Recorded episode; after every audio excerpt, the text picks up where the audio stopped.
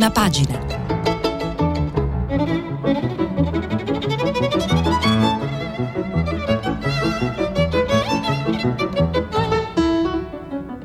Questa settimana i giornali sono letti e commentati da Virman Cosenza, giornalista e scrittore, già direttore de Il Mattino e del Messaggero.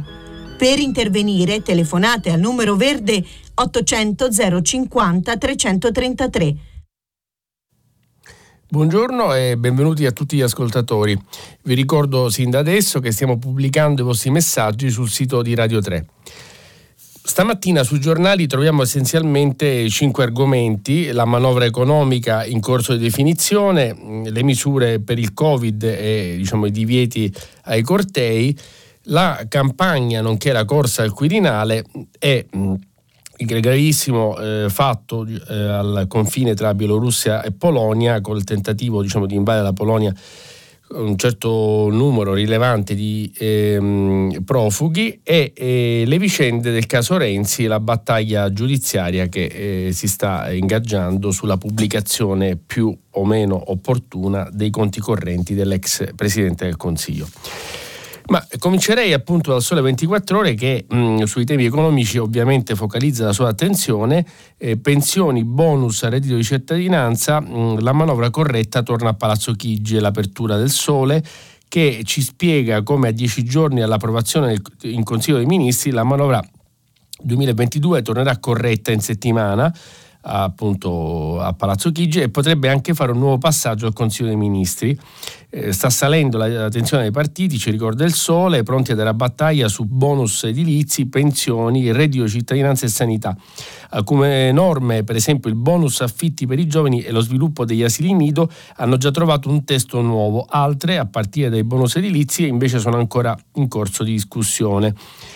E, ehm, mh, sembra già decisa la proroga di sconto in fattura e cessione dei crediti, ma sul super bonus per le villette e sul tetto Elisee e sulle verifiche antifrode i lavori sono in corso. Eh, lo stesso per quello che riguarda la griglia di controlli sul reddito cittadinanza, altro tema ovviamente che divide la maggioranza. Insomma, eh, è un po' un cantiere aperto ancora la manovra, ma avrà riflessi e risvolti molto popolari, diciamo, speriamo popolari e non impopolari per la maggior parte dei cittadini. E volevo segnalare anche dalla prima del Sole 24 Ore anche eh, la notizia del calcio in tv eh, da Zone che chiude il doppio abbonamento, cioè sarà ehm, soltanto per ciascun device. Questa è una misura che non piacerà a molti abbonati, ovviamente anche perché eh, comporta ovviamente maggiori costi. Per concludere la prima del sole, mh, mm, volevo segnalare appunto a proposito di Battaglia Green l'intervista al sindaco di Trento che è la città più verde d'Italia mh, mm, verso il consumo zero di suolo, cioè un primato che ovviamente è invidiabile.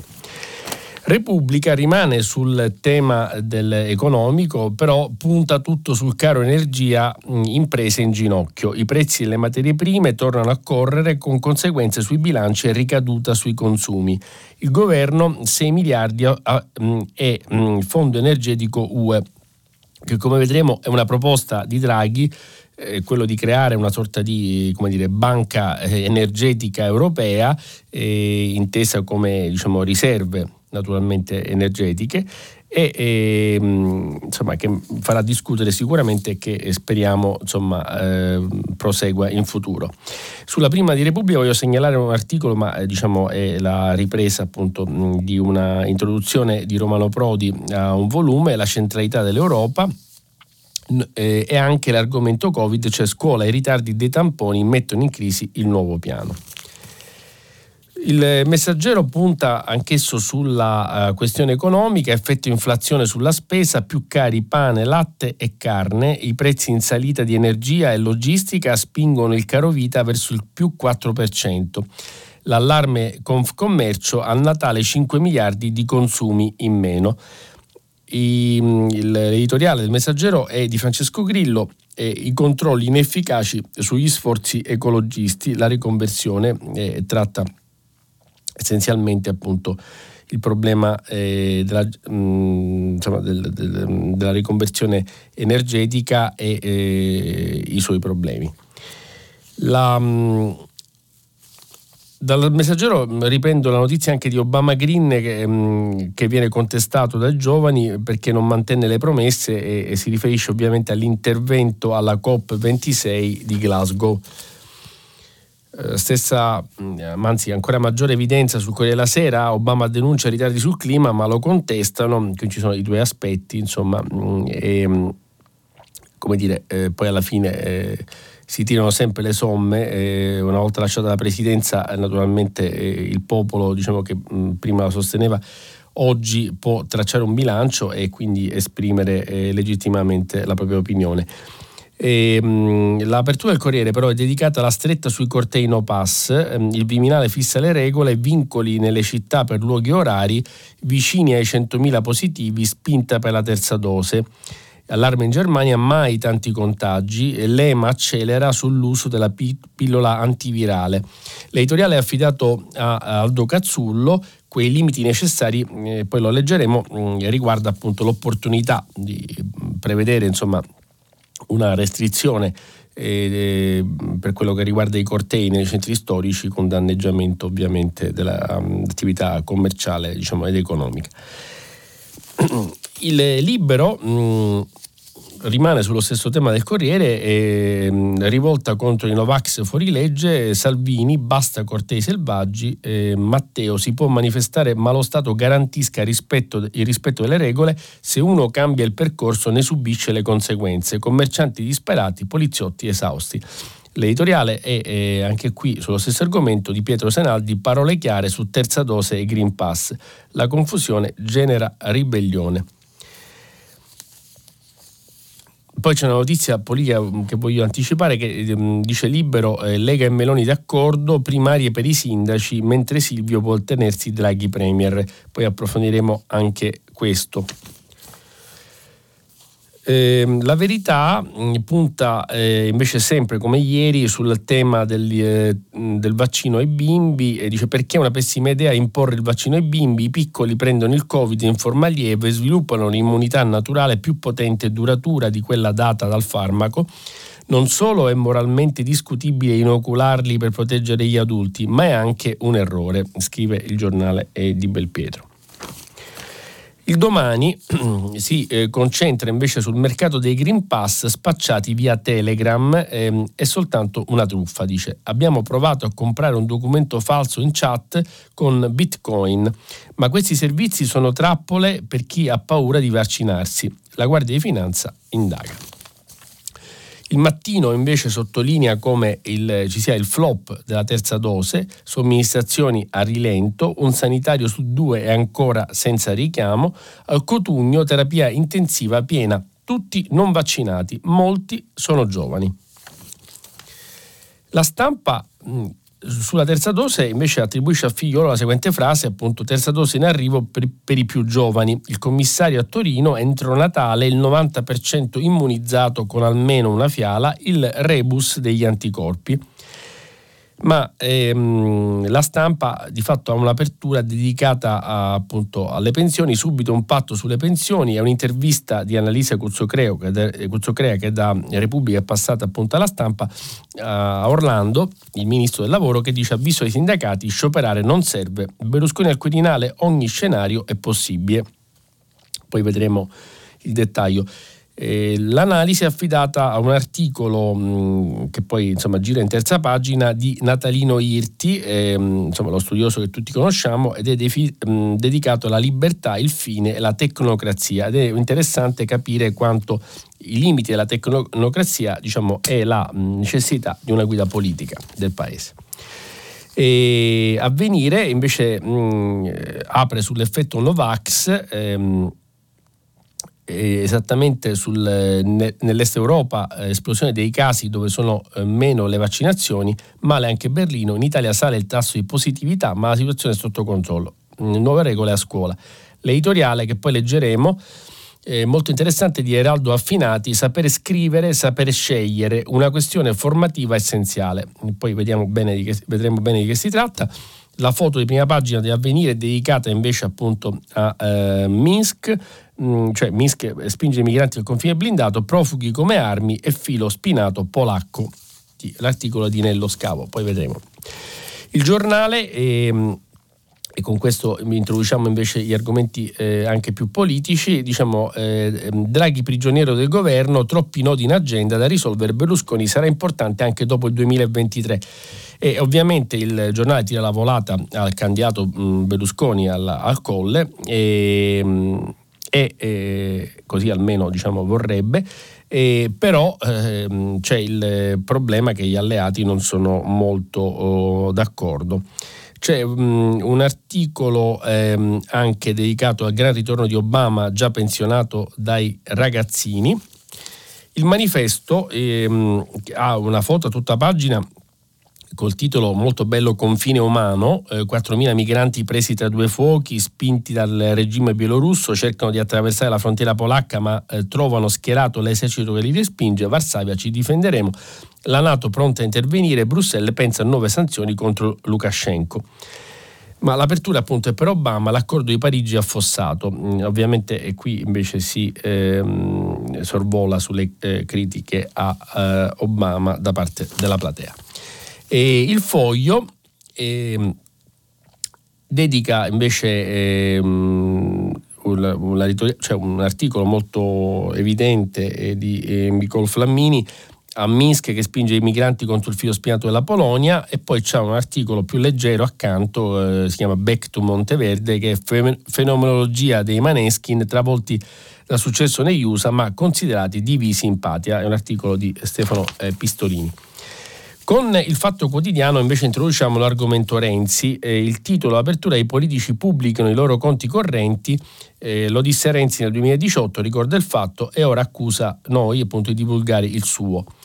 L'editoriale appunto eh, di eh, Travaglio, il titolo divertente Coerenzi, poi mh, mm, vedremo di che si tratta. Il dubbio risponde al fatto con questo titolo Presunzione di innocenza ma che Open dimostra che comanda sempre il PM i deputati Costa e Vitiello, ora sanzioni a tutela della privacy, Spanger, mm, il giurista si vieti di mettere nel fascicolo i dati di indagine sensibili ma privi di rilievo. E poi ci sono due articoli eh, sul, sul dubbio eh, siamo sicuri che ai nemici di Matteo conviene esultare, è un articolo di Davide Vari, e quello sotto invece di Rocco Vazzana, molto interessante, dice ma a chiudere i rubinetti dei partiti è stato anche l'ex premier, cioè vediamo anche come la rincorsa dell'antipolitica abbia prodotto un effetto boomerang. Il riformista, sempre per rimanere in tema giudiziario, ehm, invece ci segnala con grande evidenza che stanno per nascere due gemellini in una cella di Re Bibbia, follie ordinarie in carcere, dice, L'osservatore romano ehm, invece si augura che in Etiopia prevalga la via pacifica del dialogo e eh, che quindi questo eh, all'Angelus insomma, mh, mm, eh, c'è stata la preoccupazione del Papa per i conflitti nel Corno d'Africa. Per rimanere in tema più romano, invece, mh, mm, segnalo dalla prima del tempo eh, la foto di Gualtieri eh, con un fotomontaggio mh, di auto insomma, immerse nell'acqua e cinghiali che scorrazzano. Eh, sveglia signor Sindaco, Roma è allagata per qualche pioggia, i rifiuti strabordano in mezza città e i cinghiali scorazzano come prima.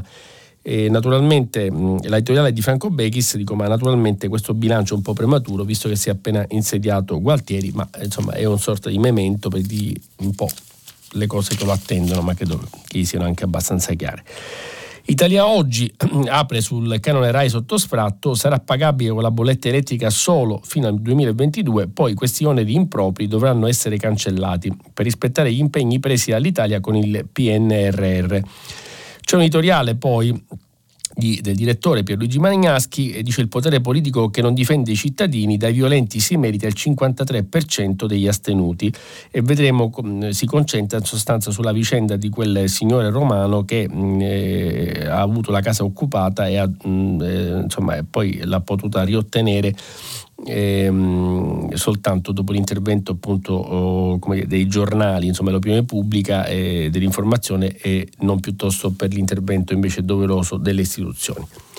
Ma ehm, dicevamo appunto degli editoriali, io eh, vorrei partire eh, da ehm, dalla, quello di eh, Aldo Cazzullo che leggo velocemente.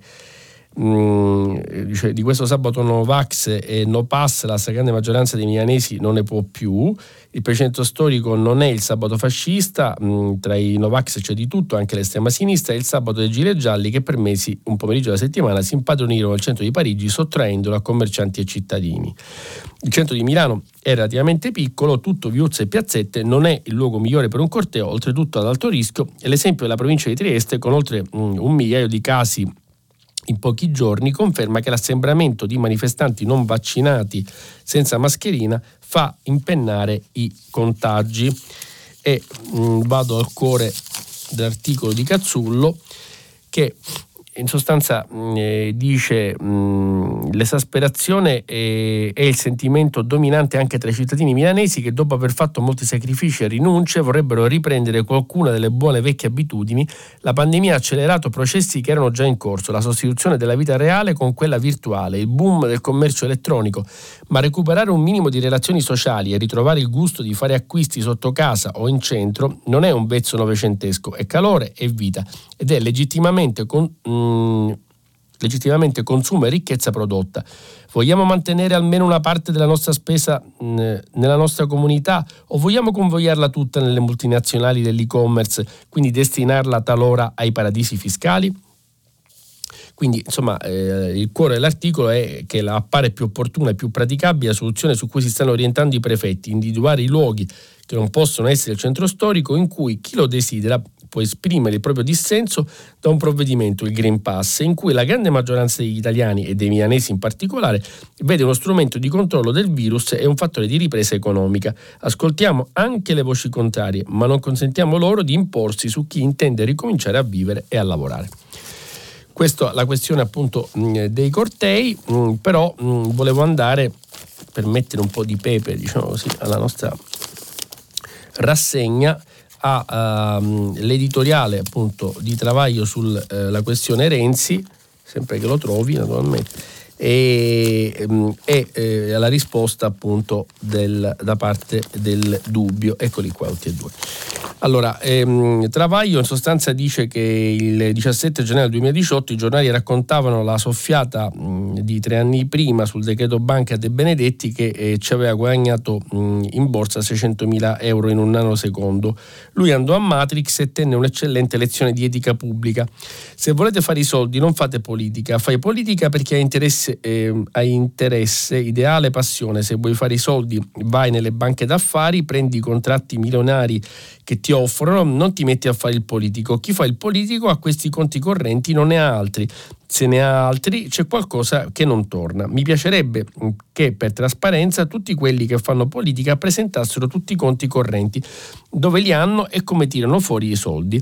Questa è la frase di Renzi citata da Travaglio e sventolò il suo estratto conto con soli 15.859 euro, visto che non era più il Premier, non era ancora parlamentare e non aveva un mestiere. E, ehm, Ora, eh, in sostanza sostiene eh, Travaglio che eh, per coerenza e trasparenza avrebbe dovuto essere lui, cioè Renzi, senza aspettare la procura, a pubblicare il nuovo estratto conto, che è stato pubblicato invece dai giornali proprio perché faceva parte dell'inchiesta fiorentina, schizzato in due anni a 2,6 milioni con nomi e cifre dei donatori. Insomma, la conclusione è che mh, a quasi 30 anni a mani pulite, battaglioni di politici e giornalisti eh, fingano di non sapere che gli atti depositati non sono segreti e che i guadagni extra dei politici non sono coperti da privacy, la dice lunga su come sono ridotte l'informazione e la politica e fa sorgere una domanda. Come mai il politico più detestato dagli italiani resta il più amato degli editori? Dovranno mica ricompensarlo per qualcosa? Vabbè, e dopodiché eh, il dubbio ovviamente eh, invece introduce eh, il problema della diciamo, violazione della privacy o comunque insomma, del diritto di pubblicazione di atti ehm, eh, appunto, che, che, sono privati, ehm, anche se appunto il politico ehm, è chiamato anche a doveri, eh, come possiamo dire, ulteriori di eh, trasparenza. E, ehm, e, e mh, scrive Davide Vari dalla prima eh, del dubbio, eh, chissà forse l'ultimo colpo di coda, l'ultimo squillo di tromba prima che le norme sulla presunzione di innocenza, ammesso che ne venga data un'interpretazione ampia, arrivino in gazzetta ufficiale, certo è uno squillo assai acuto che lascerà una scia avvelenata sul fine legislatura. E, mh, chissà for- ehm, eh, parliamo naturalmente della decisione della Procura di Firenze di depositare eh, nel fascicolo dell'indagine sulla Fondazione Open l'estratto conto di Matteo Renzi. Il documento non ha alcuna rilevanza giudiziaria, ma allora perché metterlo a disposizione del primo giornale il fatto che del tutto casualmente si, mh, mm, si intende si trova a passare da quelle parti e tra le centinaia di, cos- di carte posa gli occhi proprio sulla lista movimenti dell'ex Premier? Insomma, la conclusione eh, di vari e del dubbio è che non rimane altro che attendere con pazienza, molta pazienza, gli esiti giudiziari e associarsi alla speranza di Renzi. In sede politica spero che qualcuno rifletta sul fatto che quanto sta accadendo a me è una reiterata violazione di legge che fa male alle istituzioni. Questo si può avere ehm, subito eh, sta alla lucidità dei suoi avversari de- e dei suoi nemici decidere se e quando farlo. È una cosa che qualificherebbe soprattutto loro. Ora, il problema della legge del taglione eh, giudiziario, cioè come dire, chi di giustizia colpisce, di giustizia ferisce, è naturalmente un, un vecchio problema della politica che infatti farebbe bene a non rincorrere mai la piazza e questo ce lo ricorda in un altro articolo, sempre lo stesso dubbio, eh, l'articolo di Rocco Vazzano, Vazzana che citavo durante la lettura delle prime pagine, mm, dove vi leggo mm, solo questo passaggio. Il clima, il clima antipolitico nel paese mm, nel 2007 era fertile, viene pubblicata La Casta, così i politici italiani sono diventati intoccabili di Gian Antonio Stella e Sergio Rizzo, un successo editoriale colossale che si trasformerà nella Bibbia degli indignados all'italiana. Nel 2009 nasce il Fatto Quotidiano, giornale di riferimento per improvvisati moralizzatori e fustigatori dello spreco, che sotto la testata reca in bella vista la dicitura non riceve alcun finanziamento pubblico. E ricevere denaro dallo Stato, fosse anche per garantire il pluralismo dei punti di vista dalla competizione impari con colossi editoriali, diventa roba da ladri, un marchio di infamia. Ed è in questo contesto che i populismi di Grillo come di Renzi riempiono piazze urne, tutti a brandire forbici. Ora, mh, mm, poi, mh, mm, insomma, in poche parole, eh, ricorda ehm, Bazzana che eh, citando appunto l'artic- l'articolo, cioè un Twitter di Renzi, dice ho incontrato stamani i responsabili delle case popolari. Se i partiti rinunciano al finanziamento pubblico, sistemiamo subito 10.000 famiglie, scrive su Twitter Renzi nel, nel 2013, che allora è sindaco di Firenze e da lì a poco avrebbe scalato il PD. Frasi che avrebbe potuto pronunciare anche Alessandro Di Battista o ancora che io abbia proposto l'abolizione del finanziamento pubblico ai partiti non è una notizia, è una proposta che abbiamo lanciato dalle primarie dalla Leopolda. Non so se abolire il finanziamento serve a far pace con Grillo, sicuramente serve a far pace con gli italiani che hanno votato il referendum e che anche alle elezioni ci hanno dato un segnale, insiste Renzi. Insomma, in poche parole, ricorda... Mh, Bazzana, i partiti si trasformano così nel cadavere da ostentare al popolo imbufalito, perché la politica è il mantra di quegli anni, si può fare a costo zero, bastano al massimo contributi volontari di iscritti e simpatizzanti. Del resto, al Ministero dell'Economia, il comico genovese diventato leader avrebbe promosso tranquillamente una brava massaia capace di tenere in ordine i conti domestici. E pazienza se a fare le spese di quella furia sono decine di dipendenti, finiti in cassa integrazione dall'oggi al domani e la qualità della visione, tutta consegnata alla PIL volatile del capo di turno. La rivoluzione della domenica pretende le sue vittime. Insomma, mm, la conclusione, in poche parole, è che eh, la politica ha un costo e non saranno certo gli spiccioli delle 2 per 1000 dei cittadini a far funzionare la macchina. In assenza di fondi statali servono 10-100 mille open a raccattare denaro per far mm, andare avanti la baracca, con tutti i rischi che ciò comporta, legati soprattutto alla condizionabilità dei partiti e dei loro segretari, al netto di eventuali eh, reati. Questo eh, il dubbio. Ehm, ma a questo punto volevo, ehm, diciamo, per uscire dalla dinamica giustizialismo e garantismo, eh, passare un articolo molto alto, ma che secondo me è, insomma, è davvero una boccata d'ossigeno mh, diciamo, di riflessione, che è quello di Natalino Irti sulla stampa che eh, mh, introduce insomma, un tema apparentemente lontano come il dialogo sul liberalismo tra Croce ed Einaudi appunto nel 28.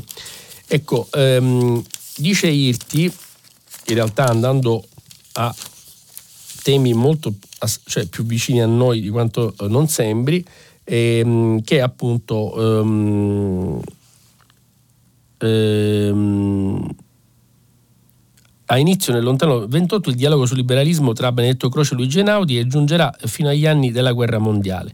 In due memorie accademiche del 27 eh, Croce fissa la propria teoria, il liberalismo come concezione totale della realtà, religione dell'età moderna, che mediante l'urto di idee e forze accresce il contenuto della vita umana, semplice connessione storica con il liberismo, giacché la istanza di libertà trasceglie di tempo in tempo uno o l'altro istituto economico o giuridico. I due saggi suscitano l'attenzione di Luigi Einaudi che li prende in esame sulla rivista La riforma sociale. Si coglie subito la diversità di tono, rigore di distinzioni e di linguaggio eh, nelle memorie crociane, prosa più sobria come distaccata e rattenuta nelle pagine di Einaudi, il quale, pur rammentando il contributo recato dal liberismo nell'accrescere ricchezza e prosperità delle nazioni europee, nega all'economista la competenza a scegliere i fini generali di una società.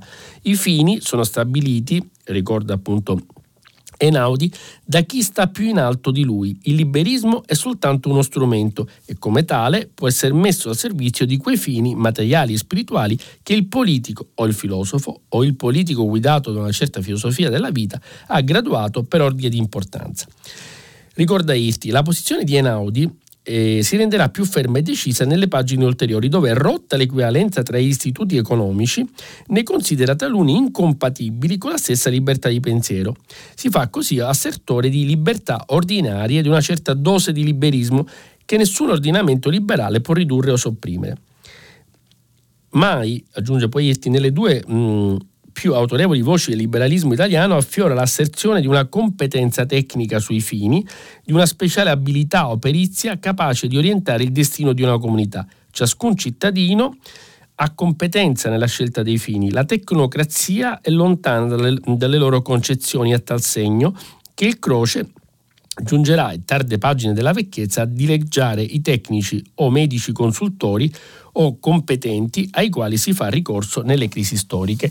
Cioè è, evidente che insomma, il messaggio del professor Irti è mh, come dire, una sorta di auspicio di ritorno alla politica e, e diciamo, contro il commissariamento di questa che poi però è stato eh, reso necessario oggettivamente dall'impasse politica che c'è stata in Parlamento e dalla incapacità di risolvere problemi ed emergenze eh, molto forti insomma, eh, nel nostro paese. Volevo segnalare poi mh, l'articolo di Eraldo Affinati mh, che vi ricordavo in apertura appunto mh, su Avvenire. durante la pandemia, scrive eh, Affinati, le prove di maturità a conclusione della eh, scuola media superiore prevedevano la composizione di un elaborato da fare a casa sulla cui base si avviava poi il colloquio interdisciplinare. Si è trattato di una soluzione d'emergenza per snellire le formalità burocratiche dopo i lunghi drammatici mesi di isolamento domestico. Ora fa discutere una petizione contro la prova scritta che dovrebbe essere reintrodotta nel prossimo esame del giugno 2022. Il documento redatto e firmato da migliaia di diretti interessati recita così: Noi studenti matura- maturandi chiediamo l'eliminazione delle prove scritte all'esame di maturità 2022 poiché troviamo ingiusto e infruttuoso andare a sostenere un esame scritto in quanto pleonastico. I professori curricolari nei cinque anni trascorsi hanno avuto modo di toccare con mano e saggiare le nostre capacità. L'ulteriore stress di un esame eh, SIC, eh, scritto rimarrebbe, mh, mm, remerebbe contro un fruttuoso orale indispensabile come primo passo verso l'età adulta. Ovviamente rispetto a questo virgolettato, Uh, Affinati si chiede ehm, ehm, gli errori eh, ortografici e le imprecisioni sintattiche lessicali presenti nel testo rischiano di trasformare la richiesta formulata al suo interno in una specie di patetico, poetico scusate, boomerang. Diciamo la verità, sarebbe troppo facile mettere gli estensori di questo sgangherato appello con le spalle al muro impugnando la matita blu. Qui infatti si sovrappongono due discorsi che andrebbero tenuti distinti. Uno legato alla forma obsoleta della maturità, che anche secondo il parere di molti addetti ai lavori andrebbe rivista alla luce della mh, rivoluzione informatica, sebbene certo non a pochi mesi dai fatidici giorni delle prove. È chiaro che il nodo spinoso della valutazione dei candidati giunti al termine del ciclo scolastico dovrebbe essere sciolto affrontando la materia nel suo complesso, senza abbassare, sia detto a scanso di equivoci, le asticelle degli obiettivi da raggiungere. E l'altro punto, dice, eh, l'altro discorso, dice Affinati, più facilmente risolvibile eh, riguarda l'importanza della scrittura, il cui insegnamento appare oggi assai necessario non tanto e non solo in considerazione degli strafalcioni che vediamo moltiplicarsi sui social e un po' dappertutto, dalle cronache televisive ai pronunciamenti ufficiali di questo o di quello. Purtroppo la fretta domina, quindi aggiunge affinati. In, in quale altro luogo se non nella scuola diventa quindi sempre più urgente ristabilire le condizioni adatte per educare i bambini e gli adolescenti alle dimensioni alla dimensione verbale scritto orale, se vuoi scoprire quale sia la tua opinione su un determinato argomento, la prima cosa che devi fare è scegliere una parola, comporre una frase. In questo modo comincerai a conoscere te stesso e gli altri uscendo dalla sfera puramente istintiva. Insomma, la conclusione è abbastanza netta, solo chi sa scrivere può imparare a scegliere. Mi ricordo una frase di un bellissimo libro di Leonardo Sciascia che, insomma, in cui un professore al suo ex allievo che si lamentava eh, diciamo, de, dei voti bassi in italiano, salvo uno mh, mm, eh, diciamo, più alto, la risposta del professore fu mh, mm, si vede che avevi copiato da un autore più intelligente, poi aggiunse, cioè, mh, mm, vedi l'italiano non è l'italiano, è il saper ragionare, forse con un po' di italiano in meno, dice il professore alla, a quello che poi è diventato un magistrato, avresti fatto molta più carriera. Volevo eh, leggere però anche il l'articolo di Pierluigi Magnaschi di cui vi parlavo perché secondo me è un caso molto popolare e interessante, è il caso di cronaca dell'86enne romano che dopo essere stato per qualche giorno in ospedale, quando è tornato a casa ha trovato la sua abitazione occupata da due persone che non è nemmeno riuscito a far allontanare dalla forza pubblica. Non è un caso di cronaca ma un caso politico, dice eh, Magnaschi, che poi più avanti aggiunge. E, ehm, eh, aggiunge un potere politico che non difende i cittadini dagli abusi dei violenti, anche quando sarebbe semplice, chiaro e possibile farlo, si merita il 53% dei renitenti al voto, che non sono cittadini che li lasciano fare, avendo apparentemente rilasciato loro una cambiale in bianco, ma sono il tarlo provocato da politici stessi che rode l'edificio sociale e che finirà per trascinare anche loro nelle macerie, come capitò a coloro che, credendosi al sicuro nel, nel ponte di lusso del Titanic, continuavano a ballare nel salone delle feste del transatlantico inaffondabile anche dopo il grande scontro con l'iceberg e si vide come andò a finire. È una storia esemplare, insomma, che andrebbe letta nei dettagli, ma purtroppo non ne abbiamo il tempo. In compenso mh, volevo invece segnalare mh, dalla stampa l'intervista ehm, che vi dicevo Orlando, un patto con i sindacati sulle pensioni, trattiamo anche sul salario minimo, le critiche di Landini a Draghi, più che attendista, direi che questo governo è realista. Le, abbiamo stanziato le risorse, il punto interrogativo è la capacità delle regioni di spenderle. Su reddito cittadinanza dice Orlando ok i correttivi, ma basta con l'ideologia secondo la quale i poveri sono poveri per colpa loro.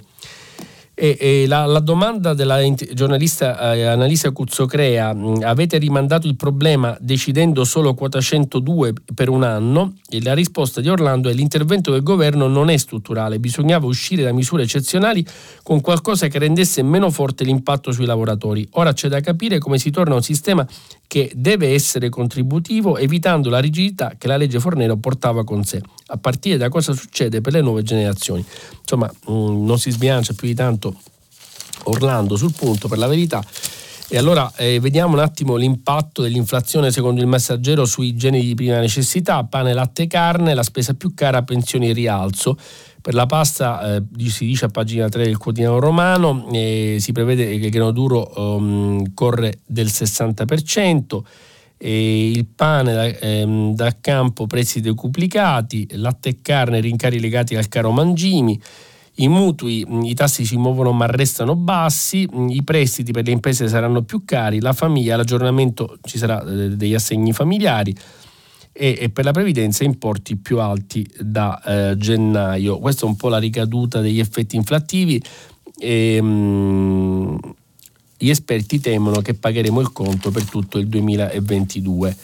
Da Repubblica invece volevo segnalare l'articolo di Tommaso Ciriaco che dice 6 miliardi pressing sulla UE le misure anti-shock eh, energetico.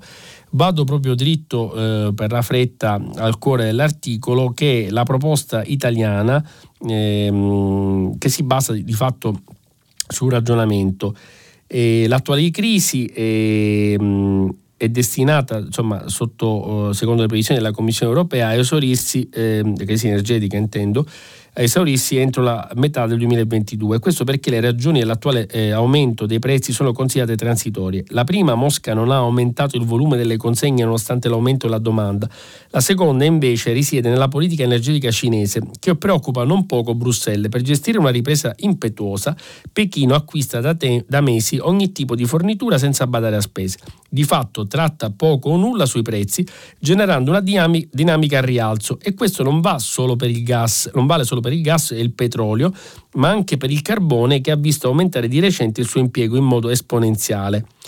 La corsa a rialzo dovrebbe quindi fermarsi presto. A un certo punto le scorte cinesi a rimbalzo dell'economia post-pandemica dovrebbero ritrovare un punto di equilibrio. E quindi mh, mm, eh, Repubblica ricorda mh, mm, la necessità di soluzioni strutturali che l'Italia, appunto sostenuta da Spagna e Francia, eh, vorrebbe realizzare, cioè organizzare uno stoccaggio comune di gas. L'adesione dei Paesi membri sarebbe volontaria, cioè nonostante le resistenze sono fortissime, la Germania frena e rispetto ai partner UE, Berlino ha siglato con la Russia contratti di fornitura di più ampia durata, questa mossa le ha consentito di patire una minore oscillazione dei prezzi negli ultimi mesi. Dal Corriere segnalo invece un'altra questione economica che mi sembra rilevante, cioè che MPS, e, mm, insomma, come sapete la banca mm, il Montepaschi di Siena, la vicenda è molto travagliate e insomma si parla di un'ipotesi di 4.000 esuberi e Bastianini appunto ricorda come ancora c'è spazio per i risparmi e Orcel che appunto il l'AD di, ehm, di Unicredit. La fusione si poteva fare ma non ad ogni costo proprio perché sap- sapete che è sfumata un po' l'operazione almeno così sembra. La Presidente della Commissione Banchi appunto del Senato la, eh, Carla Rocco dice che servono almeno 12 mesi di proroga quindi in poche parole il caso è destinato diciamo a uno slittamento ulteriore Qualche eh, cenno mh, alla questione insomma, molto dibattuta ancora del Covid, ovviamente. Da Repubblica segnala ancora che Odissea per i tamponi, la, a pagina 6, la nuova quarantena divide le scuole, si va ancora in DAD. Il bilancio del primo giorno, fra test e risultati di studenti a casa almeno 48 ore c'è chi usa le USCA, gli hub ehm, o i drive-thru, ma sarebbe meglio che il personale venisse negli istituti. I dirigenti meglio di prima, ma il sistema funziona se non vai nel parico e non ti perdi nelle carte. Insomma, in poche parole, insomma, ancora eh, questo problema della DAD che rischia di eh, inficiare anche quest'anno, seppure per fortuna assai meno dell'anno scorso, comunque il problema della didattica e dell'apprendimento, insomma, è, è, è rilevante. E Libero a pagina 4 um, dice, ci ricorda come eh, no ai testi rapidi per avere il Green Pass, i tecnici del Ministero studiano un giro di vite sulla, sui lasciapassare per il Covid, Ricciardi darlo soltanto ai vaccinati e guariti, ma si rischia il boom di ricorsi. Il Corriere della Sera, pagina 8, con articolo di Daniela Natali, ci ricorda il perché gli uomini si ammalano di più. Le donne hanno un sistema immunitario che è in grado di difendersi meglio. Tra i maschi c'è una percentuale più alta di fumatori e sono meno attenti all'igiene, cosa che un po' sapevamo, ma mh, aggiunge il Corriere, il 57% delle vittime del Covid è di sesso maschile, nel cromosoma X c'è una molecola che agisce contro i virus. E, mh, una pagina uh, pri, no, uh, ecco scusate, uh, invece dalla verità um, introduciamo eh, il capitolo eh, invece più politico del Quirinale. Eh, scrive a pagina 7 eh, la, ehm, Carlo Tarallo, l'emergenza serve per non votare e tenere Draghi lontano dal colle. Il fronte di chi non vuole perdere la poltrona o teme il responso delle urne affina la sua strategia, prorogare le misure eccezionali per blindare Super Mario a Palazzo Chigi e per il Quirinale si punta al Mattarella bis. Qui si introduce diciamo un po' la, ehm, la battaglia per eh, insomma, il successore appunto di Mattarella. Eh, il, eh, fa, il giornale a pagina 3 eh, ci ricorda come il silenzio di Mario eh, Draghi ovviamente agita il centrodestra, Meloni lo sostiene, Salvini è dubbioso, eh, faccia chiarezza. Il tutto si riferisce ovviamente all'uscita di Berlusconi che in sostanza ha ehm, insomma, ancora una volta ribadito l'opportunità a suo giudizio di una proroga, diciamo, di una continuazione di Draghi a, alla guida del governo eh, addirittura anche oltre il 2023, mm, naturalmente lasciando spazio ad altri candidati come lo stesso Berlusconi per la corsa al colle. Nell'incontro a, Palazzo, mm, a Palazzo Chigi sì, ricorda il giornale, Fratelli d'Italia ha promesso a Draghi appoggio per il colle, Lega e voto anticipato, SVG e Ipsos registrano un tendenziale eh, verso il 15%. Eh, ma ehm, ci sono anche candidati dire, di cui meno si è parlato, uno di questi per esempio è Gianni Letta, che tale non si ritiene, dice il Corriere della Sera a pagina 15, riecco Gianni Letta, il suggeritore, tra virgolette, che vuole restare non candidato al colle. E qua si ricorda quando Giulio Andreotti disse ehm, lui conosce mezzo mondo.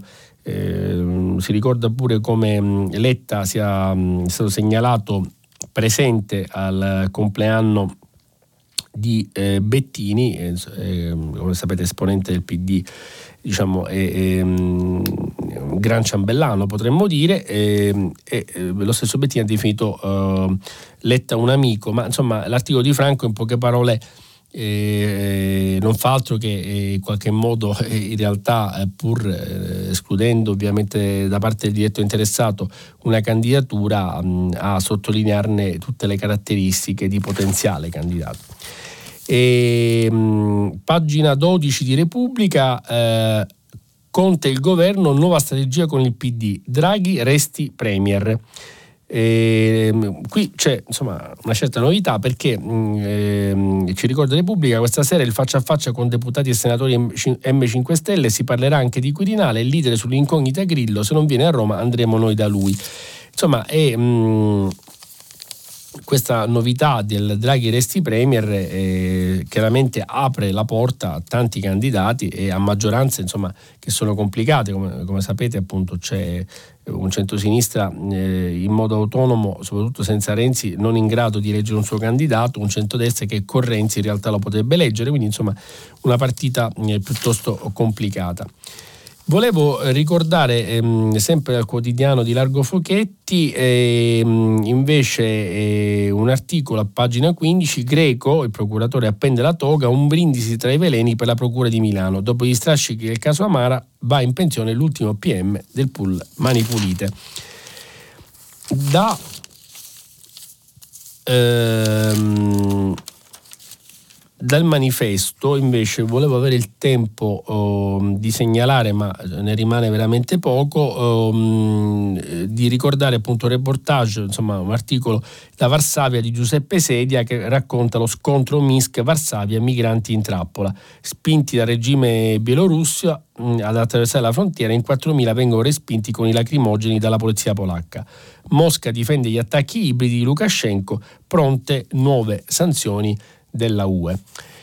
Bene, io ehm, vi ricordo che la rassegna stampa di oggi finisce qui e vi aspetto dopo la pubblicità per il filo diretto con gli ascoltatori. Birman Cosenza, giornalista e scrittore, già direttore de Il Mattino e del Messaggero, ha terminato la lettura dei giornali di oggi. Per intervenire chiamate il numero verde 800 050 333 sms e whatsapp anche vocali al numero 335 56 34 296. Si apre adesso il filo diretto di prima pagina. Per intervenire e porre domande a Virman Cusenza, giornalista e scrittore, già direttore de Il Mattino e del Messaggero, chiamate il numero verde 800 050 333. Sms e WhatsApp, anche vocali, al numero 335 56 34 296. La trasmissione si può ascoltare, riascoltare e scaricare in podcast sul sito di Radio 3 e sull'applicazione Rai Play Radio. Sì, prima di dare la parola appunto agli ascoltatori, volevo ricordare una notizia che non ho avuto il tempo di citare eh, durante la rassegna stampa, cioè purtroppo la scomparsa del collega Enrico Fierro mh, del eh, domani eh, che insomma è un giornalista mm, che molti di noi appunto conoscevano, mm, aveva solo 70 anni e che ha lavorato tra l'altro appunto anche per l'unità e per il Fatto Quotidiano Oggi lo ricorda in un editoriale eh, Stefano Feltri, appunto il direttore del Domani, e, insomma, e ricorda soprattutto anche un po' la sua figura appassionata e la, insomma, la dedizione per esempio alla causa di Mimmo Lucano che, e lo spettacolo Riace Social Blues che ha portato appunto in giro un po' eh, per l'Italia e che non ha, mh, pur non potendo fare a tempo di scrivere appunto sulla condanna eh, di Mimmo Lucano, lui che era mh, Fierro che era così esperto eh, della materia, insomma è un collega che ricordo anche insomma, dolorosamente per la sua umanità e oltre che per la sua passione al nostro mestiere. Ma eh, andiamo appunto alle telefonate. Pronto? Pronto, buongiorno. Sì, buongiorno. Sono Claudio e chiamo da, da, da Roma.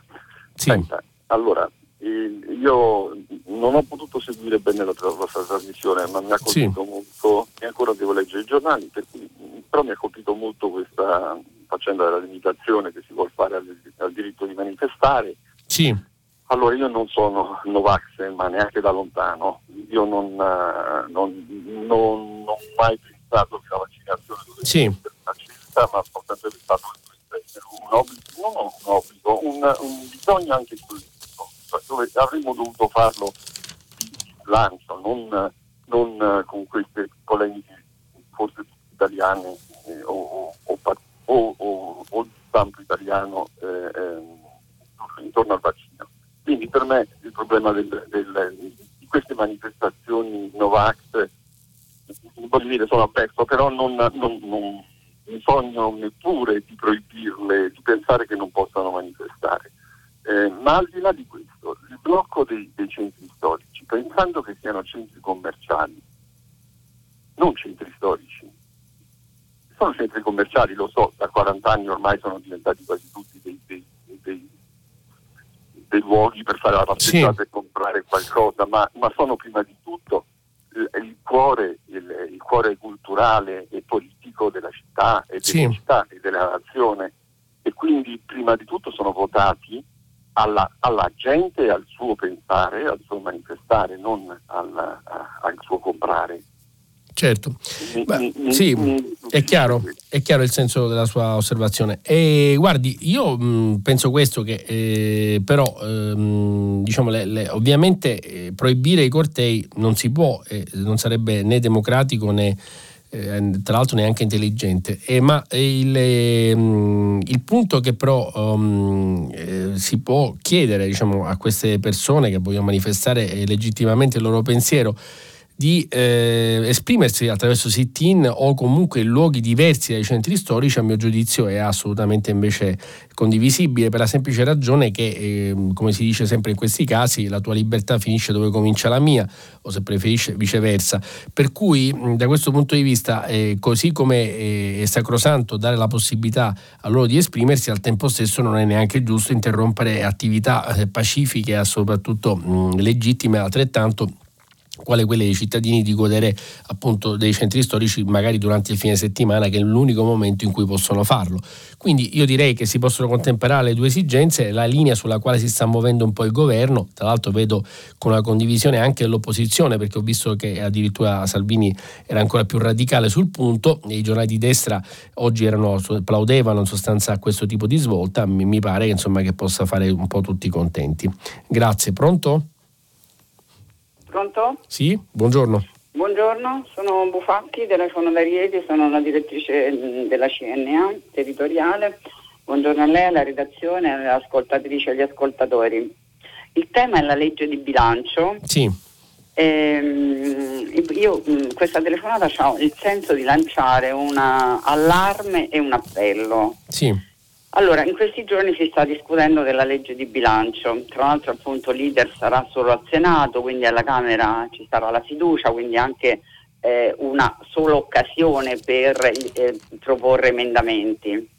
Sì. L'anno scorso ehm, l'area del sisma, parliamo del sisma centro Italia, quindi di 140 comuni, 15 nel Reatino, quelli che sono riguardati da, sì. insomma, dalla provincia di Rieti, non hanno beneficiato eh, nella finanziaria di nessuna delle due misure che servono a riattivare, a sostenere l'economia di, terri- di questi territori, che sono la zona franco-urbana che, che, serve soprattutto a sostenere le nuove imprese perché esenta dalle imposte sui redditi di impresa e dai contributi previdenziali e assistenziali del datore di lavoro, ma nel caso di società anche dei dipendenti, e il credito d'imposta SISMA che invece è un incentivo per sostenere gli investimenti. Sì.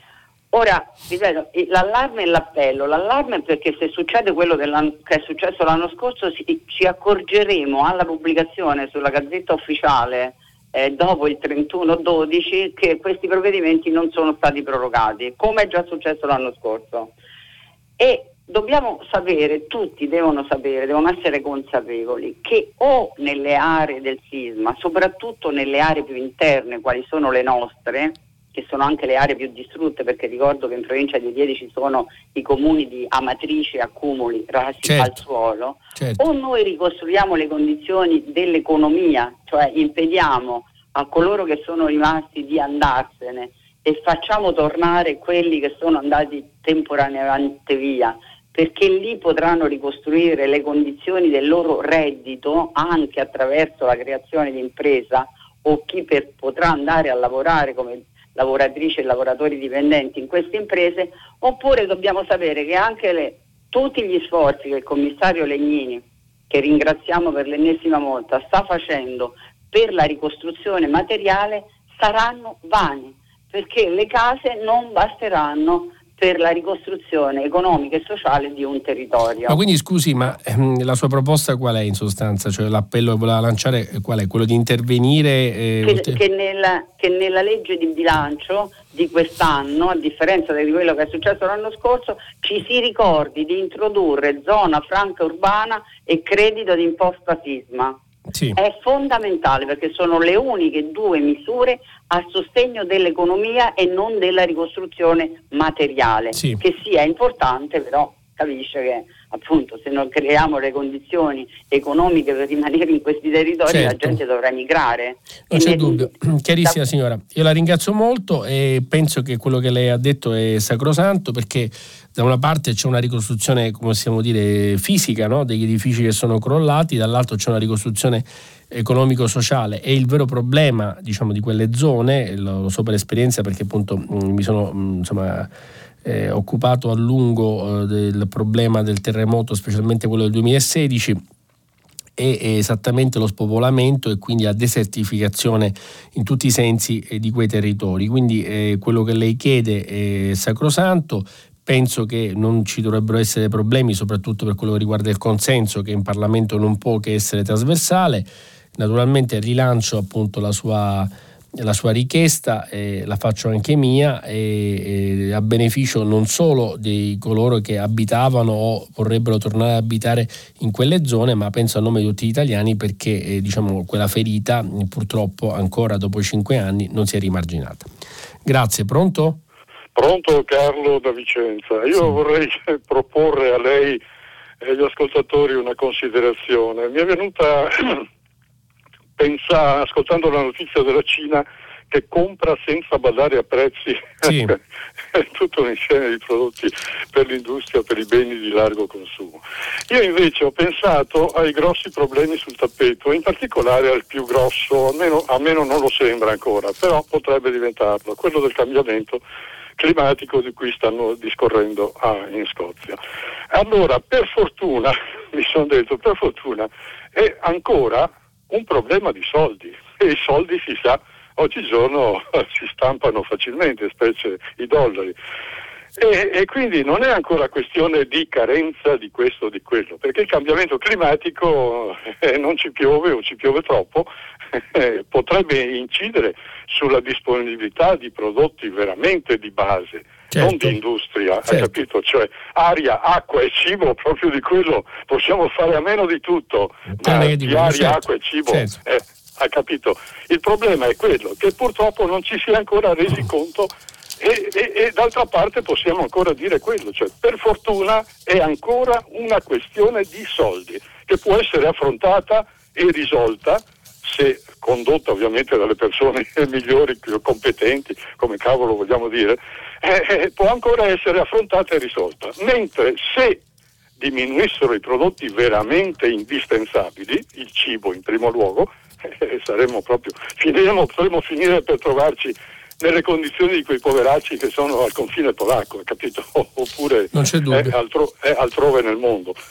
Beh, ecco. Mm, la ringrazio. Mm, ovviamente che sia un problema di quattrini è chiaro a tutti e d'altro canto è un problema di risorse, esattamente cioè il fatto che continuando a produrre, eh, continuando a inseguire una crescita diciamo indiscriminata, cioè eh, non basata su criteri appunto mm, di... Ehm, come posso dire, appunto ecologici o eh, seguendo strumenti anche tecnologici che eh, adottino eh, la possibilità di eh, ridurre le emissioni di CO2, è, è, evidente che tutto questo, se rincorriamo insomma, il PIL in poche parole, purché sia, non otteniamo il risultato che eh, alla fine ci potrebbe penalizzare come un boomerang appunto sul fronte climatico. Quindi mh, il problema è che come sempre del resto, cioè soltanto facendo degli investimenti che d'altro canto sono compatibilissimi con uno sviluppo economico e con una crescita del PIL anche esponenziale, e, però destinati appunto alla riconversione delle tecnologie che appunto meno inquinanti, non potremo ovviamente come dire, eh, accedere alla finestra più virtuosa di una riduzione delle emissioni stesse e quindi a un clima eh, migliore in futuro. E, ehm, questo ha bisogno di due cose, cioè di consapevolezza e mh, appunto destinazione delle risorse da parte dei paesi che convintamente inseguono la, l'abbassamento di un, un, grado e mezzo della temperatura entro il 2050, data come sappiamo tardiva, ma sempre meglio che niente, e soprattutto però la, il convincimento da parte di chi oggi, come la Cina e la Russia, invece non hanno aderito agli accordi appunto sul clima, ehm, men che meno a quelli della COP26 ehm, appunto di Glasgow e che ehm, automaticamente non partecipando rallentano il già tardivo intervento appunto per la riduzione delle emissioni che è stato raggiunto dal 70% dei paesi che aderiscono al G20. Quindi insomma è chiaro che è una questione di quattrini, eh, diciamo meno quattrini oggi per avere più vita domani. Questo dovrebbe essere lo slogan. Grazie. Pronto? Pronto, buongiorno, sono Andrea da Milano. Sì. Eh, senta, io intervenivo eh, riferendomi a un, a un vecchio uh, intervento fatto da un certo signor Mustafa eh, del Veneto eh, che parlava in riferimento al processo a Mimmo Lucano sì. e, e la, la, conclusione di Mustafa era che la, gli immigrati, quelli che vengono, che, che arrivano, eh, eh, vengono ammazzati soprattutto dalla, dalla burocrazia. Il fatto che le sto rappresentando è il seguente. Io ho, ho, ho, ho, affittato un appartamento a un signore che si chiama Mustafa, anche lui, eh, che voleva ricon- praticare il, il ricongiungimento familiare con la moglie e quindi si è dotato di appartamento certificato eh, con tutti i crismi, ha fatto la domanda per il nulla osta per fare venire la moglie, eh, gli hanno risposto dopo sette mesi, eh, è riuscito ad avere questa cosa qui, ha trasmesso, sì. ha trasmesso alla moglie tutta la documentazione, adesso il, proce- il passaggio che bisogna fare è che bisogna andare in ambasciata in Senegal e, prese- e, e, e far, far, vidimare il nulla osta con, eh, tra parentesi, eh, facendo ritradurre tutte le cose che già eh, la, l'ambasciata potrebbe avere da, attraverso il ministero, che quindi è incomprensibile. Ma la cosa paradossale, sa qual è? È che per poter avere l'appuntamento in ambasciata si può fare solo online il venerdì dalle ore 15 alle 15.30 mm. e quando lo si tenta eh, scade il tempo e ci si rimanda una settimana successiva. Abbiamo provato in 15 a collegarci eh, attraverso una rete amicale, attraverso anche, dei, anche sì. attraverso la CGL ed è assolutamente impossibile, è assolutamente impossibile acquisire l'appuntamento. Quindi cosa succederà? Scadrà probabilmente il, um, il, uh, il, il, nulla osta e lui come, come al Monopoli dovrà tornare dal via passando per la prigione, per una prigione morale, quella a cui accennava Mustafa, del Veneto e quindi, e quindi, eh, e quindi eh, il, messaggio, il messaggio è prendete il barcone, fate la traversata, rischiate la vita che forse è più facile eh, arrivare certo, in Italia. Certo. È, è terribile. Questa no, no, ma non c'è dubbio. È, è... Non c'è dubbio. Eh, la ringrazio. Ma guardi, eh, naturalmente appunto è il solito problema ehm, che non eh, vole- avendo voluto regolamentare per inseguire appunto l'opinione pubblica di vario genere, che tra l'altro vorrei ricordare non è mh, semplicemente ascrivibile al campo della cosiddetta destra, perché la sensibilità sul tema migranti, come sappiamo, è trasversale e ha dirottato anche nel corso di questi ultimi anni moltissima diciamo, flussi da una parte all'altra dello schieramento politico. E, e alla fine mh, si, si mh, ci si ritrova puntualmente a problemi come quello per esempio della CI che è sbarcata, la, la nave che è sbarcata a Trapani l'altro ieri e che eh, diciamo eh, ha 800 persone da diciamo, in qualche modo ospitare e che provengono dalla violenza della Libia e puntualmente ogni volta che fare senza poi avere un criterio di distribuzione con l'Unione Europea eccetera eccetera. Mentre invece appunto il canale più semplice sarebbe quello per esempio come questo signore di cui lei parlava eh, attraverso le quote soprattutto di creare appunto le corsie preferenziali a coloro di cui abbiamo bisogno anche per lavorare e a quel punto garantirne l'inserimento attraverso una regolarizzazione che appunto non è certo quella delle procedure kafkiane che lei prima raccontava. Grazie. Pronto? Pronto, buongiorno. Sono Francesco, parlo da, da Falerna, in provincia di Catanzaro, e, e, e, sono uno dei più anziani ascoltatori di prima ma- pagina, questa, questa trasmissione che qualcuno definisce splendida. Sì. Ecco, io oggi, oggi voglio, voglio ricordare Enrico Fierro, che è morto da poco. Io ho avuto l'onore e il piacere di conoscerlo, anche se brevissimo tempo, nel, nel periodo in cui, del, in cui, hanno ammazzato eh, eh, Franco Fortugno all'Ocri. Ecco, ecco io, io eh, volevo proprio eh, ricordarlo perché è, è, uno di quei, è stato, secondo me, diciamo, è stato uno di quei giornalisti che fanno il giornalismo e non quelli che magari soltanto tengono il microfono a chi, a chi, a chi ascolta. Ecco, grazie a prima pagina di avermi dato questa possibilità di ricordarlo. Bene. Buona giornata. Altrettanto. Buona giornata. Grazie a lei, e appunto io sì, ricordavo prima il collega Fierro insomma, um, con cui ho condiviso appunto diversi servizi, da, in particolare quando mi occupavo di giudiziaria e le confermo appunto che era un giornalista che usava la sua testa e soprattutto anche le sue passioni e che quindi diciamo, non si limitava a riportare pedissequamente l'opinione di qualcuno ma cercava di eh, farsene una propria per poi trasmetterla ai lettori. Grazie, pronto?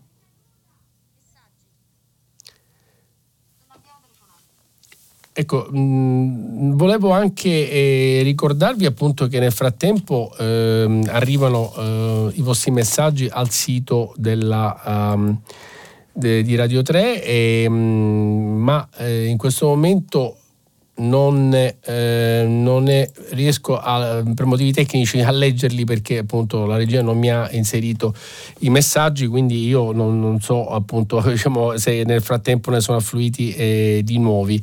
E, ehm, quindi un aspetto. Pronto? Pronto? Pronto? Pronto? Sì, buongiorno. Buongiorno. Sì, buongiorno. Buongiorno, lei è il giornalista, sono, sono, in linea? Sì, sì, è in linea, buongiorno. Sì, sì, sì buongiorno. Sono Carmen, chiamo da Rapallo. Sì. Io volevo intervenire dopo aver ascoltato ehm, eh, l'articolo su Luigi Einaudi. Io non, non, so su quale giornale è comparso perché non me lo sì, ricordo. Sulla stampa, non, non sulla stampa. Stampa. Ecco, dove praticamente il concetto principale di Luigi Einaudi era questo, cioè lui affermava il primato politico sull'economia. Sì. Ecco, a, mh, a me eh, viene da, da, dire questo, tenendo conto di come stan, stanno andando avanti le scelte di questo governo. A me sembra che qui ci sia il primato dell'economia sulla politica. Lo stesso Ezio Mauro, mi sembra ieri sulla Repubblica, ha scritto un articolo in cui diceva che questo governo non ha un indirizzo, un progetto di società, non ha, non ha un'anima. Ecco, a me sembra che eh, per quanto sia bravo Draghi è un buon economista perché è quella la sua preparazione, però per quanto riguarda un progetto di società, per quanto riguarda eh, quello che voglio dire sarà il futuro per quanto riguarda la giustizia sociale, eccetera, eccetera, io veramente non ci vedo quasi niente. Ecco, capisco che oggi è difficile dare il primato alla politica rispetto all'economia, però voglio dire veramente è una cosa molto grave questa per me. Volevo sì, sapere cosa ne pensa lei. Beh, guardi, io appunto ho scelto di leggere quell'articolo di Irti proprio perché mi sembrava stimolante dal punto di vista eh, delle riflessioni su questo aspetto. È chiaro che, ehm, ehm, come posso dire, eh, sono passati tanti anni da quando Einaudi stava, eh, faceva l'economista e poi eh, andò al Quirinale. Ehm, ma eh, tutto quello che è passato nel frattempo non ha cancellato evidentemente un'impostazione che eh, insomma, è un'impostazione ragionevole, cioè che c'è un primato della politica non perché la politica eh, sia, eh, come posso dire, eh, una competenza in sé, ma è semplicemente una visione di insieme delle cose in cui si ehm, insomma, assorbono competenze ehm, di, di, di, di, più settori. Ora, chiaramente l'economia oggi è una chiave importantissima di comprensione della realtà, non è un caso che per esempio un tecnico come Draghi oggi sia Presidente del Consiglio perché dispone di una chiave appunto interpretativa molto importante che in un momento complesso qual è per esempio quello per l'Italia, quello della gestione anche dei fondi europei o della credibilità dell'Italia sul mercato per l'esposizione del debito pubblico che abbiamo, indubbiamente rappresenta un'esigenza autentica che il Paese aveva nel momento in cui Draghi è stato nominato, neanche poi dieci mesi fa. Però da questo punto di vista è chiaro che l'auspicio poi sotto le, eh, dietro, sotto le righe di, di, Irti è che ci sia un ritorno alla politica che anche fior di economisti appunto come Naudi hanno sempre eh, riconosciuto la necessità appunto che lo, mh, insomma, da abbracciare complessivamente la guida della, del paese sia uno sguardo politico eh, complessivo. Quindi mi sembra che le due cose possano stare insieme, ci sono parentesi eh, e ci sono naturalmente invece stagioni. Grazie. Pronto? Sì, buongiorno. Io sì, mi buongiorno. chiamo Silvano e telefono dalla provincia di Firenze. Sì. Il mio quesito è questo. Si sta parlando di riforma fiscale, ma sono anni che si parla di riforma fiscale e sono anni che non si è mai messo mano nell'ambito della riforma fiscale a dire che chi evade va in galera, perché io mi ricordo che Al Capone negli Stati Uniti che aveva ammazzato semplicemente qualche decina di persone, andò in galera non perché ne aveva ammazzati diverse, ma per evasione fiscale. Allora io ho letto per due volte il libro dell'ex magistrato Gerardo Colombo, Il perdono responsabile. Perché l'ho letto due volte? Perché la prima volta mi aveva lasciato molto perplesso e un po' sono perplesso anche oggi.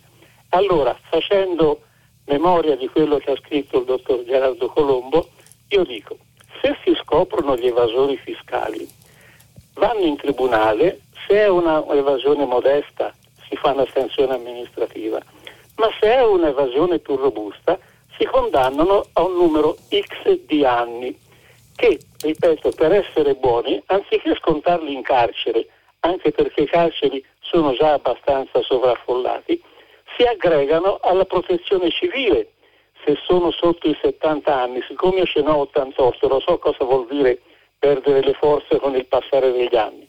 Allora, se sono sotto i 70 anni, si aggregano alla protezione civile, se c'è un'inondazione vanno a pulire le case, a levare il fango, se non c'è l'esondazione puliscono i fossi, raccolgono le foglie, puliscono i boschi, se invece sono sopra i 70 anni vanno nelle RSA come fece a suo tempo Berlusconi. Sì.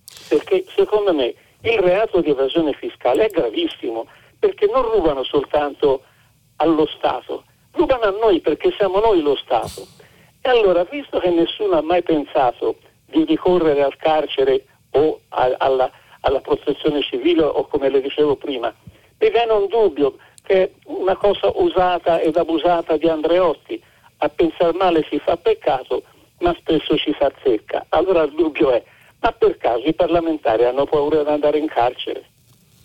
Beh, eh, partiamo dalla fine, eh, tutti hanno paura di andare in carcere e, e, l'evasione fiscale è il tema risolto di questo paese e del resto basterebbe dirottare le risorse dell'evasione diciamo, ai nostri conti pubblici per eh, sicuramente abbattere il debito pubblico e, mm, e, rilanciare gli investimenti. Insomma, avremmo risolto praticamente i tre quarti dei problemi. Detto questo, ehm, mi pare che ci sia una certa inerzia nell'affrontare la riforma fiscale per la semplice ragione che non si sa ancora bene come spendere gli 8 miliardi che sono destinati appunto all'abbassamento delle tasse, c'è chi preme per una, una, riduzione del cuneo fiscale, quindi le tasse sul lavoro, e mm, c'è chi invece mm, eh, vorrebbe affrontare la, la, questione dell'IRPEF che poi insomma è invece un po' più mm, come dire, sta a cuore al ceto medio.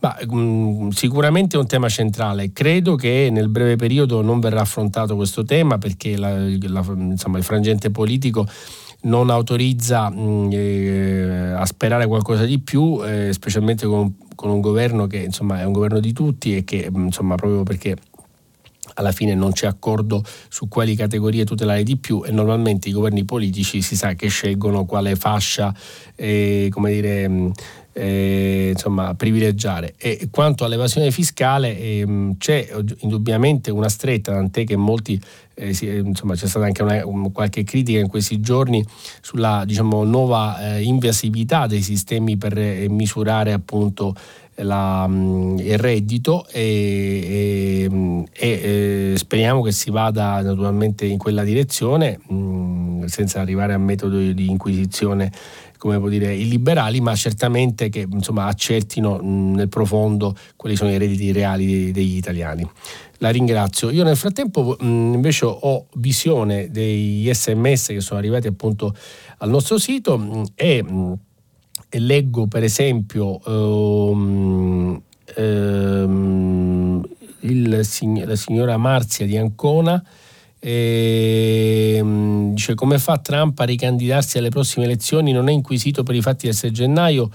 Eh, e questo è un dubbio eh, che nasce dal fatto che ieri ho letto un articolo sul, um, su Trump che eh, insomma, prepara il suo ritorno. Ovviamente bisogna vedere come, come, andranno appunto le vicende giudiziarie ma credo che eh, insomma conoscendolo sfiderà anche quelle. E, ehm, invece la signora eh, Rosa da Latina eh, ci scrive che eh, per il Colle vorrebbe che fosse una donna a diventare Presidente della Repubblica eh, Italiana, cosa che mh, probabilmente potrebbe pure accadere, specialmente se Draghi eh, non sarà lui il candidato a Quirinale, cosa che ancora non sappiamo, ma che comunque in teoria è possibile. E, mh, mm, eh, poi eh, invece eh, mh, volevo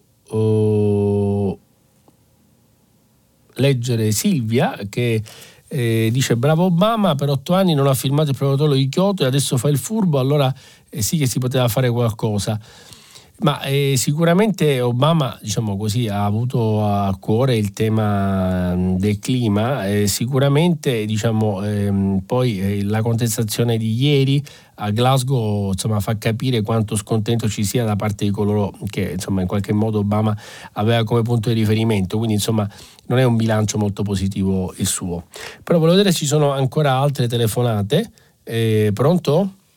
Eh, pronto? Pronto? Sì, pronto dottor Cusenza, buongiorno, buongiorno. Giuseppe da Palermo. Sì. Ma io mi riallaccio esattamente all'ultima sua considerazione su Obama. Eh, sono d'accordo con eh, l'ascoltatrice che dice che Obama non ha fatto nulla ed è proprio secondo me la contestazione a figure come quella di Obama che deve essere più forte rispetto che a contestare chi è un, un negazionista sul climate change. E dirò di più, eh, secondo me i, i, giovani hanno capito, forse, spero che sia così, che la lotta la devono portare avanti loro, creando come dire, degli strumenti che ancora ad oggi io non, non, conosco e probabilmente ancora nemmeno loro sanno quali, ma che al momento non sono in atto, perché quello che si sta facendo al momento, secondo me, è del tutto evidente che non cambierà, eh, cambierà le sorti del pianeta. E la forza dei ragazzi deve essere di restare ancora coerenti, costanti, tutti sul loro mh, mm, modo di operare, di lottare e di cercare quasi utopicamente quella che sarà la chiave di volta per attuare il vero cambiamento climatico. Ecco, le facevo le poco questa mia riflessione. Arrivederci.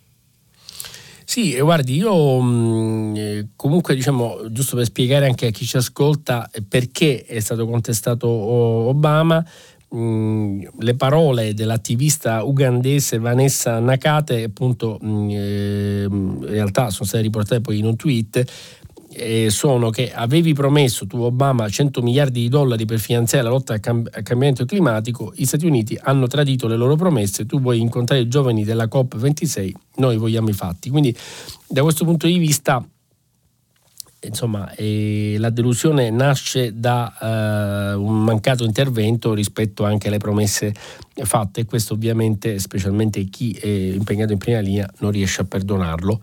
Pronto? Pronto? Sì, buongiorno. Buongiorno, sono Giussi da Foggia. Sì. Eh, vorrei tornare sulla questione Renzi. Sì. Eh, attaccato da una parte dal Fatto Quotidiano, difeso d'ufficio dal Dubbio, sì. eh, giornale di tutt'altra matrice sì. diciamo, politica. Eh, al di là delle dichiarazioni che Renzi stesso ha fatto tre anni fa, in cui appunto affermava di non essersi arricchito certo con la politica, eh, lascia stupiti che nel giro di tre anni abbia messo su 2 milioni e 6 da 15 mila di partenza. Sì. Io mi chiedo adesso, al di là delle minacce di Renzi di querelare per diffamazione e incassare magari altro denaro come risarcimento, eh, se fosse passata già, se fosse eh, stata approvata in via definitiva la riforma Cartabia, sì. noi queste notizie non le avremmo potute avere. Il fatto ha pubblicato degli atti eh, che sono diventati pubblici perché la Procura eh, li ha resi tali.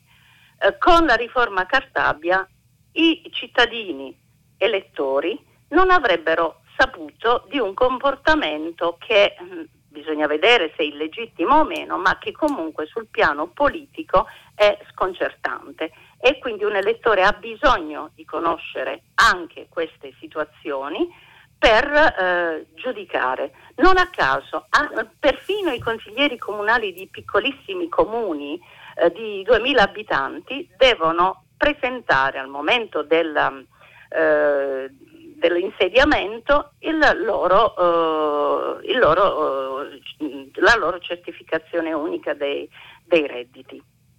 Sì, Quindi eh, non vedo dove sia lo scandalo. Ma guardi, innanzitutto mh, le volevo dire che con la riforma Cartabia non è vero che non sarebbe possibile eh, divulgare questo tipo di dati, per la semplice ragione che eh, invece eh, spetta molto al, al procuratore, cioè ehm, la Costituzione con, il, con, l'articolo 27 nell'ordinamento giudiziario che eh, devolve appunto al solo procuratore capo o comunque insomma a un suo rappresentante il potere di interloquire con la stampa e, ai, e insomma dai codici penale e procedurale ehm, diciamo, si definiscono il segreto istruttorio e si sanzionano, sanzionano le violazioni. Questo cosa vuol dire? Che ehm, insomma, in teoria eh, sarà possibile in ogni caso eh, divulgare eh, questi dati mh, mm, quando appunto l'inchiesta riterrà che sono eh, rilevanti. La parte più invece mh, complicata riguarda quando ci saranno di mezzo intercettazioni, ma finché non interviene una nuova legge sulle intercettazioni, ehm, insomma, si potrà andare avanti, cioè perché in realtà investigatori, insomma, e PM in poche parole, mh, potranno continuare a disporre di mezzi ben più aggressivi delle conferenze stampa mh, per delegittimare eh, insomma, i cittadini. E, per esempio appunto ripeto con le intercettazioni telefoniche ambientali insomma anche col cosiddetto Trojan che come sapete è quel sistema con cui con una mail si riesce a intercettare ambientalmente anche un indagato. E, potranno appunto quindi selezionare conversazioni o documenti che vengono ritenuti opportuni.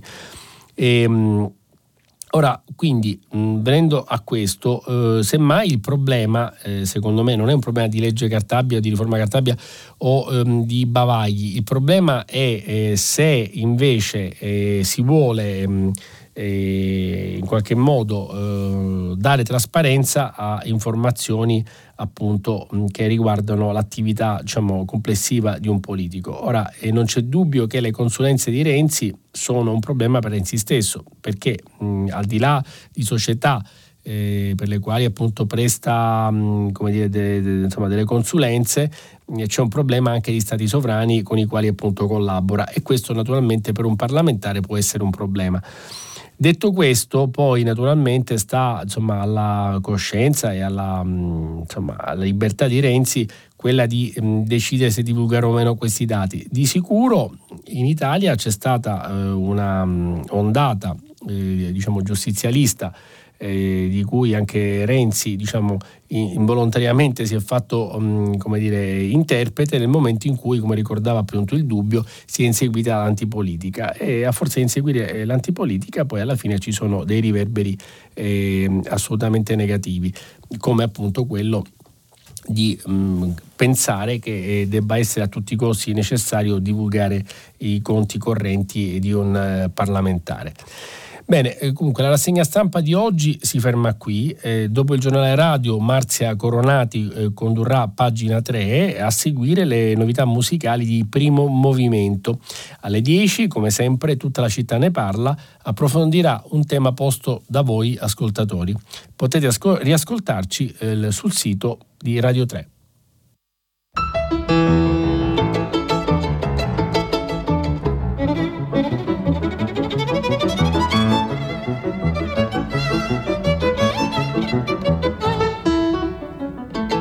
Firman Cosenza, giornalista e scrittore, già direttore de Il Mattino e del Messaggero, ha letto e commentato i giornali di oggi.